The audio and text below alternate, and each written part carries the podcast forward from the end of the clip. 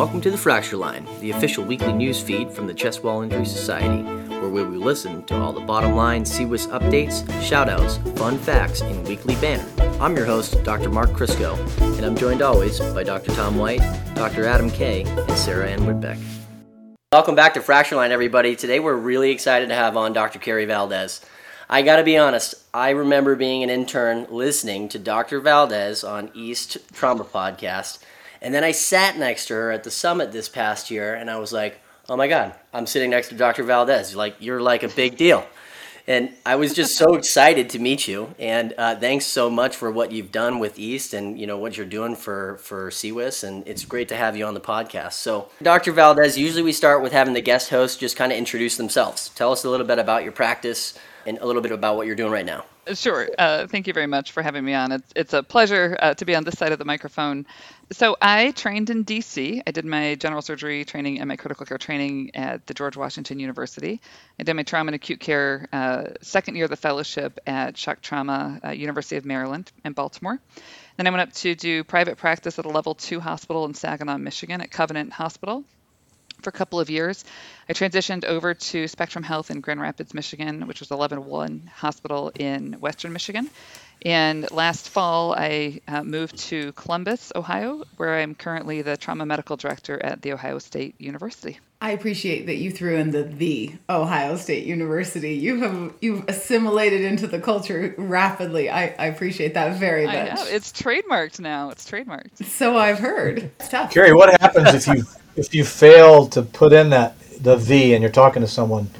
Is it uh, do you get evil bad looks? Do you get corrected? I suspect it's like a swear jar. Dr. White, you know, you have to like put in your, you know. Regardless of the topic of conversation, all topics of conversation will stop, we'll correct, we'll add the, and then continue. what I thought. That's awesome. Well, congratulations so, so on the job change. This is a very cool and yeah. big thing for for you know for anyone, but especially for someone who's you know at more incipient phase of your career. That's very cool. Yeah, it tell us about cool, that. Yeah. I, I wanted to talk about that a little bit. What has it been like? Trauma medical director, the Ohio State. What has that transition been like? so the transition's been great. Uh, Carrie Sims is our division uh, chair, and she reached out to me in the spring of uh, 21 and asked me if I was interested in making a move and coming over to become her trauma medical director. Um, uh, I came and interviewed. I met the team. I thought the team was amazing. Uh, Tim Pawlik is our chair. He's great, and uh, Tim and Carrie both did just a great job with mentorship over this past year where I was the assistant trauma medical director, um, showing me the ropes, giving me some space to learn, um, supporting a lot of education. Uh, the topic course um, put on by STN was phenomenal. Um, and then we walked through a site visit, and the American College of Surgeons was just they have this whole system, right? They teach you how to do it as you're doing it, right? So to be new in this process and to go through this huge um, verification so smoothly and to be learning it at the same time, you know, with Carrie's support and the rest of the department, it couldn't have gone better while also being one of the scariest and most daunting tasks I've done at the same time. Right? They, they talk about like building a plane while you're flying at the same time. Uh, it's kind of how it felt some days. And then to go through it on the back end and see what the division and the department were able to kind of bring together to be able to present to the college to to re-verify for another three years it did a couple of things. It, it gave me the confidence to be able to step into the role as the trauma medical director uh, this fall. Um, and then to also just remember Ohio State University is a really good trauma center and it isn't broken. So that's my first job, right? Don't try to fix something that's not broken. Take something that's really good. Take the advice of the American College of Surgeons, um, some critiques, some areas that we can improve. Um, look at the gray book, improve in those regards that everyone's going to do, right? From the orange book to the gray book, what do we need to change and fix? And then start looking at the bigger pie in the sky. What are some broad strokes things and some ideas that um, would align with like the division ideas and then also the whole enterprise, the entire um, university ideas of where we want to go next. So we can do that and we can walk through this kind of together step by step. Um, I've had great support. So it's hard to look back these past 15 months and realize how much we've done but then I think about it on a daily basis. I had a lot of mentorship and a lot of support along the way. So without it, it, I couldn't have done it alone, if that's to say, you know, it's a big teamwork kind of thing. So I know you're walking into this new role, and, and I think that you're in, interested in starting a new rib program there. What are you thinking about as you're moving forward there? Yeah, that is one of these um, not required, but definitely ideas that we'd like to move forward for this uh, program. So going back to the beginning of my career, I started at a level two uh, trauma center. It was private practice. Uh, we did not have a resident component. And I had a huge support from my partners and from the hospital to improve patient care. So I started a, a, rib fracture program, and it was myself and an orthopedic surgeon who had an interest in improving patient care. We did the training, uh, the industry um, partners. Um, we worked with our hospital system, it was a smaller hospital, and we launched it. And so I learned a lot about the actual kind of mechanics of how do you get a, a new idea kind of walked through a hospital and then actually start your first case. So getting over the anxiety and the fear of kind of doing the first case, following these patients through. And, and a lot of that support came from mentors that I got through the Chest Wall Injury Society, right? So these are um, men and women that I met through the society who were also my program directors. So Jose Diaz, um, Babak Sarani, Tom White. I remember we had a lot of conversations about I am the only kind of surgeon at my hospital who would call themselves a trauma surgeon, right? My partners were surgeons who covered trauma, and I would like to say that I was a trauma surgeon, right? So I went through that experience, right? Now I'm at a level one trauma center, much, much bigger building, right? There's 15 surgeons. Um, we don't have a established uh, rib fracture program yet. Now what do we do? Completely different um, playing field but still the same concepts, right? You find your colleagues that are going to work with you. So the first place I go is to my orthopedic surgeons. These are the other surgeons in the building that deal with trauma patients. These are the other surgeons in the building that deal with healthy bones that break, and there's a, a, a, very unique aspect to having a healthy bone that breaks and have it heal versus a pathologic bone that breaks and heals. Then we also have our osteopenic bones that break, right? The next step is you talk to your thoracic surgeons. They deal with injury in the chest. They deal with empyemas in the chest. They deal with bleeding in the chest, right? So those are my experts in the lungs. And we all come together on the same page and say, how can we make these patients have a healthier outcome? Then we talk with credentialing, right? Because the credentialing boards, for good and for bad, their job is to keep our patients safe. And that's a good thing. I don't want random people doing random surgeries, right? We want them to be safe surgeries, and that's their job. And so I want the products that are brought into the hospitals to be safe products. So we work together on this. So whether it's a tiny hospital or big hospital, it's the same concepts as how do we do something for our patients, do it safely to start. Then as we do it, can we make sure that we're doing it safely and how do we do a qi project on this? How do we do a pi project on this and then march it through? And then how do we make sure we keep doing it safely? And then how can we do it better? So you start off with what i what i consider like the middle of the road cases right? You start off with your flail chest. You start off with ribs four through eight. You start off with the ones that are going to be the straightforward cases. As we get better as surgeons and as a system then you start expanding into the tougher and the tougher and the more difficult cases right? So that's the kind of broad strokes where we're at. Where we've started started right now is I have full support of our orthopedic department, the chair of orthopedics, and I. Um, she and I've had lots of conversations. We're starting to branch out and talk to our thoracics department. We're working with credentialing. Um, the other important thing is at a big system, figure out if the industry partner already has a contract with the hospital. If they do, don't try to reinvent that wheel. Work with that industry partner. And, and luckily, the rib plating system that I'm familiar with does already have a contract. So that kind of made that part of the project um, straightforward. So those are the kind of taking the, the project that I've already had success with in a smaller scale and moving it to a bigger scale. And then along the way, I go back to my division chair. I go back to the department chair. I go back to the other leaders in the building and say, I'm trying to do this new system, this new thing how do I do it and do it well without tripping over my own feet? And do you have any guidance, you know, the finances of it, the relationships, the quality throughout the whole building, and just ask for instruction and advice along the way and then take it. You know what I'm saying? Because um, I've been there for 15 months. They've been there for some of them 15 years. They've seen a lot of different systems, whether it's a rib plating system or a new stroke protocol or something different in the ER. You know, they, they have a lot of advice uh, to give and to offer. So I'm all ears when it comes to, to working with other departments.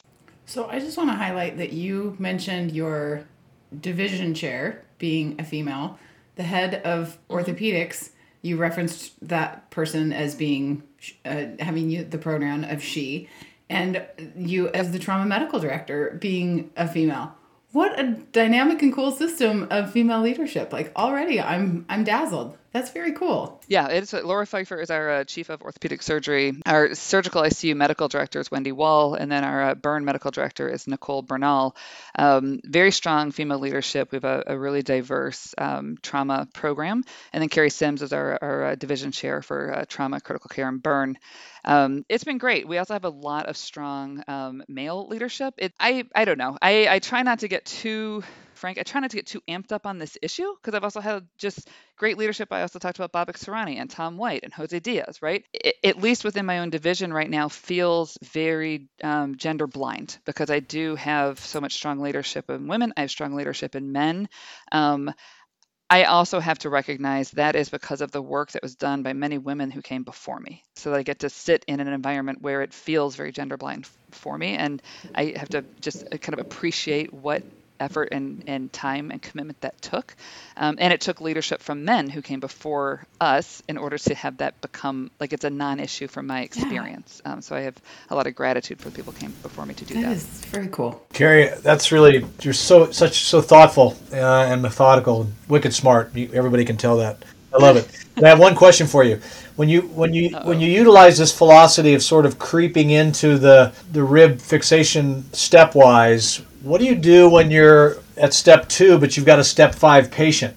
Do you give that patient a step three operation? Do you refer them to an outside facility, or do you bite the bullet and and and do the step five operation even though you're not quite ready for it? I think I have I've heard anecdotes of a lot of programs almost getting stagnant or castrated in launching because there is a division chair or a department chair who says, "I want all patients to get the same."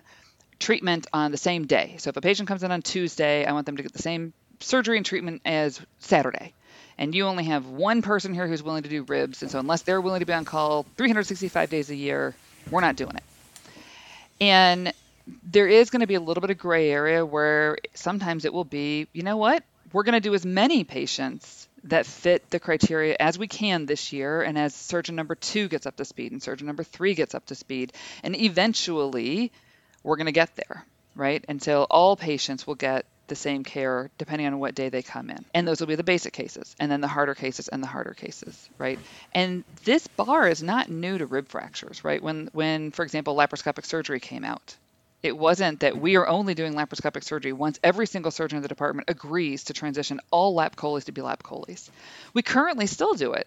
If I have a minimally invasive surgeon who's really swift on the robot and they happen to have time and they can get in and do a nice sweet little IPOM for a fat incarcerated umbilical hernia that's four centimeters, go for it, man. Do the right definitive surgery. But if it's the middle of the night and I can't get on the robot and I'm not robotic credentialed, I'm going to do it open and primary, get them off the table, and we're going to hope if it does recur, it does it in a manner that we can fix it properly later. I mean, that's what we're already doing at multiple institutions. So I think when it comes to like what's the ultimate best step five type surgery and holding everyone in the building to that bar, I think that's a little bit of a high bar to put on rib fractured patients only because we don't put that bar on any other emergent surgery patient. Now, we might be able to put that bar on elective surgery patients where we have some time to train, find, and mentor surgeons up to that level five.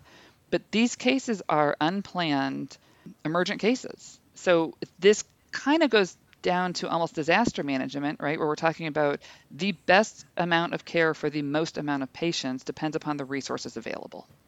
And this, in a broad strokes, is in that vein. It's just a little more subtle, if that helps kind of answer the question. That's great. One more question, if I if I may. Your your recent experience with uh, the ACS verification process. What's your opinion? Pull out your crystal ball and let us know, or tell us when you think rib fixation will be a requirement for trauma verification? Is that is that two years away, five years away, never? What are your what are your thoughts? That's an interesting question. I have given no thought to that question. here's no here, no here's the, here's my thoughts. So going back to the publication uh, that I that I put together with Ben Johnson that was based on the CWIS resident scholarship a few years ago, it, it all started at Spectrum Health when uh, they identified some of the Michigan TQIP data that there was an outlier of unplanned ICU admissions, right? And uh, at Spectrum Health, they had noticed that the unplanned ICU admissions were pulmonary complications, particularly in geriatric patients. And they dug down deeper. This is right before I started working there. They dug down deeper and found that it was patients who had um, rib fractures. And that's where the triaging started when those patients hit the door of how can they do a better job triaging. And that's when I started working with them. And, and Ben was a resident at the time. And, and that's where the data that, that led to the publication came from a triaging system to um, improve unanticipated ICU admissions. Okay. And I think that's where, to get back to your question, we're going to start seeing it with the ACS, is it's going to start coming up in similar to that data from years ago was it was an abnormality in TQIP data. And so it's going to be pulmonary complications, failure to rescue, um, pneumonias, unanticipated ICU admissions. That's where we're going to start seeing these patients maybe kind of highlighting and whether there should be improvement. I'll be honest, in that data that we showed, um, the most important kind of impact was the triage in their pulmonary care, pulmonary toilet, pain management and then where these patients were dispositioned out of the emergency department. I'm not so sure we have data right now to support that it is definitively whether they did or didn't get rib plating done if you don't also include all that other stuff too. And that goes back to the team of respiratory therapists, um, PTOT, your ICU team. Like this is not just the trauma surgeons or thoracic surgeons or orthopedic surgeons, whether they do or don't do a surgery. I think it's going to be a little more of a bundled package of care, like the Gray Book is implying with our geriatric care. This is going to be a lot more than just do you or don't you do that surgery. It's how you do all of your pulmonary care with this chest wall injury optimizing the surgical and non-surgical management of patients with chest wall injury. We should do like a group. We should get a group together of surgeons who want to chat about that at a summit every year. We should draft this a mission or something. well, speaking of your publication, I actually do have a question about that. Um, you and Dr. Ben Johnson were the first recipients of the CWIS KLS Martin Fellowship Award.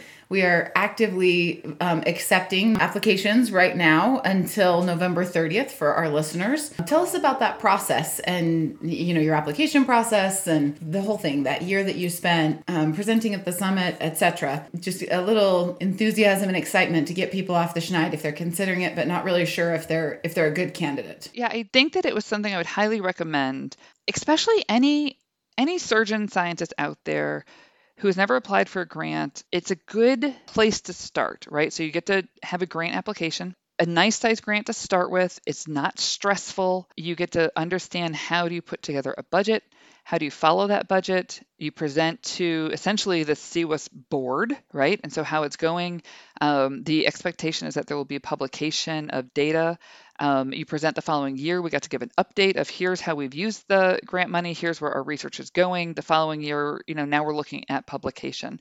And so for any um, resident out there who's interested in, in, really developing like a surgeon scientist and, and they see themselves long term down the road looking for bigger grants and bigger grants, and eventually they want to become like truly like make grant um, applications and writing part of their um, kind of forte, this is where you start. You start with industry grants, you start with society grants, and kind of work your way up. And so it's a, a very kind process within the Chest Wall Injury Society. Um, and then um, we were the ones who were the, the winners uh, of the grant that year. But even winning, we still had um, some critique and feedback on how we could have improved our application. So I think if we had not been uh, awarded the grant, it still would have been useful to get that critique and feedback for next time that we would have applied for a grant. Excellent. Thank you so much. Uh, hey, Dr. Valdez, thanks for joining us. We're going to move on to our next segment, which is uh, usually Sarah Ann just gives us some weekly updates. Go for it, Sarah. What do you got for us? Everything is due November 30th. So, um, the CWIS KLS Martin Fellowship applications, November 30th. The Bill Long Award nominations, November 30th. Scientific abstracts are due November 30th. Posters for case reports and small case series are November 30th anything that you intend to present or would like to submit for for the summit is all due November 30th. So that is a hard and fast date, and um, I I hope that on December 1st you don't wake up and think, oh, I'll ask Sarah, because that would be too late. That would actually be after November 30th. That would be the wrong time. Not happening this Not year, Sarah. happening this year. When I made the announcement that we were switching the website and the database on December 1st, I think that I really meant it at that time. That was a firm commitment. It's not going smoothly. I'll just say that. Not going smoothly. So there's a very good chance it will be December 2nd or the 3rd. You know, it, it, it's going to be, is what it's going to be. So it could be the first. It what it's going to be is a surprise. So for now, get excited. The database and the website are going to switch. Maybe the first. Maybe it'll be at an undetermined date. You don't know. So you'll just have to keep listening and watch your emails. Okay. awesome. Let's move on to the final stitch. Who would like to go first? Who's got something on their mind? I've got two. Adam, you need a nap. So I want you to go get one right now. Doctor's orders. I got my COVID shot yesterday. Yeah, I, I, I don't buy that. I, anyways, you're making me sleepy just watching you there, dozing. Sorry. Carrie, it was a delight to have you on. It, it's such a it's such a cool reminder to, to for us that uh, us that are involved in the in developing the society and pushing membership and juggling numbers, whatever. It's it's really gratifying, rewarding to remember that each of those members in our society is, an, is a person who has a story and has a, a, uh, you know has a family and has a job and has all these things. It's one of the best parts about Fracture Line for me is the chance to remind myself, you know, CWIS is, is a collection of people that deserve to, to be together in a, in a clan sort of thing. So thank you for enhancing that. And anytime I hear about any any any reference to Ohio State makes me think of that Bob Evans that's just down the street from the stadium where I had the best chicken fried steak of my life a couple of years ago. So you, you need if you're not you haven't been in there yet, you need to get in there. Bob Evans or Bob Bob Evans whichever it's however you pronounce it. I like you being in my tribe too. So my um, final stitch, I was going to share with you a little tradition that my family does. We've we've been doing for a long, long time. It's called Rosebud Thorn, and every night that we have dinner together, um, we share the we go around the table and we take turns. We share the best part of our day is the rose, the worst part of our day is the thorn, and then what we're looking forward to tomorrow is our bud and this is just a way to kind of tap into what's going on in each other's lives. And it's uh, as the children have aged um, and the more time sometimes when i spend a lot of time away from home and i only get to see them for a few minutes a day I, I get to just find out like what was really impactful in their day or my husband's day. Like i don't know what he does while i'm at work all day. And I'll find out just about their lives. And sometimes each of them will save something that they can't wait to like tell the family. Um, so we do Rosebud Thorn um, almost every night. That's fantastic. Cool. I'm going to try it tonight. That's a great it's idea. Fantastic, but we couldn't that. do it here because we'd never get past the thorns. We... That's a very cool idea. I like it. I love it. I like it. Um, Sarah, you got so one? I, as a matter of fact, I do. So I was publicly shamed for my birthday this year, which was just a couple weeks ago, which we have discussed on this podcast already. Um, so, someone else on this podcast is celebrating a birthday next week, and I'm not going to publicly shame their age. I'm just going to say someone else is having a birthday. I'm not going to make their age older than they are, like it happened to me. I'm not going to, you know, make any comments about it. I'm just, I'm going to take the high road on this one and just say, happy birthday. And, you know, leave it at that. and maybe next year, me. you know, yeah, maybe next year you can like see the example, take take it up a notch. I don't know. I'm just just saying. and I hope your shingle shot stops hurting. You're welcome. you just well, take that. I, again, I got the COVID shot, not the shingle yeah, shot, no, so it's not no, me. No, either. it's not you. Um, you're, you're not old enough to qualify for shingle shot yet. Not yet, but colonoscopy, yes, because it's at 45 now. Just so you guys know, uh, not 50. So uh, my, I'm going to shout out to my daughter Abigail. Um, she is on the debate team in school, and um, she has gone through two um, two sessions, I guess, or whatever they're called. She um, placed second in the first session and first in the second session, and she's actually right now doing her third debate session right now, and hopefully she'll place that like she's done so far. She's really good. She um, definitely knows how to you know speak on her feet, and uh, she always she, she overtalks me already. So, um, well, that's that's that was evident in Park City last year. We knew that you aren't her mentor for debate team, so must be your wife. Well, I was going to say, is, oh, yeah, is she getting to the point now where she just gets whatever she wants because she can out debate you? you know, like whatever comes there's, up. There's, there's a lot like, of that. I just concede. Yeah, she's, she's also point. working now. You know, she's doing babysitting and she's like asking how much she should charge people. It's pretty funny. I gotta I gotta shout out to Tommy Givens because this is funny. This is on uh, this is on the thread right now. Tommy did a really cool case. We were talking about it, and he's he's posting all these pictures, and then he posted uh, who helped him with the case, and I think we just want to highlight the mustaches, number one. And it was a great case. So if you're rocking a mustache, please post them on Slack. I think that's a good place to post them. Yeah, I I Sarah think it's permanently like it. a bad idea. Sarah yeah. Like yeah, hard pass. Yeah. Oh, come on. Just let them. Just let the guys post their mustaches. This is Mo. This you know is Movember. You post. She does not control Slack. You post, but that doesn't mean I'm going to watch Slack for the next month. that just means if you right. need something, don't Slack message me because I'm not going to check it. Is what that means. Well, shout out to Tommy. He's doing some good work out there all by himself. Yes, he so is. out in the prairie, yes, out in the high plains, scratching out a living. You bet. You bet he is. All right, guys. Okay. That's Thanks, all Carrie. That's fantastic. Carrie, thank you. Thank you.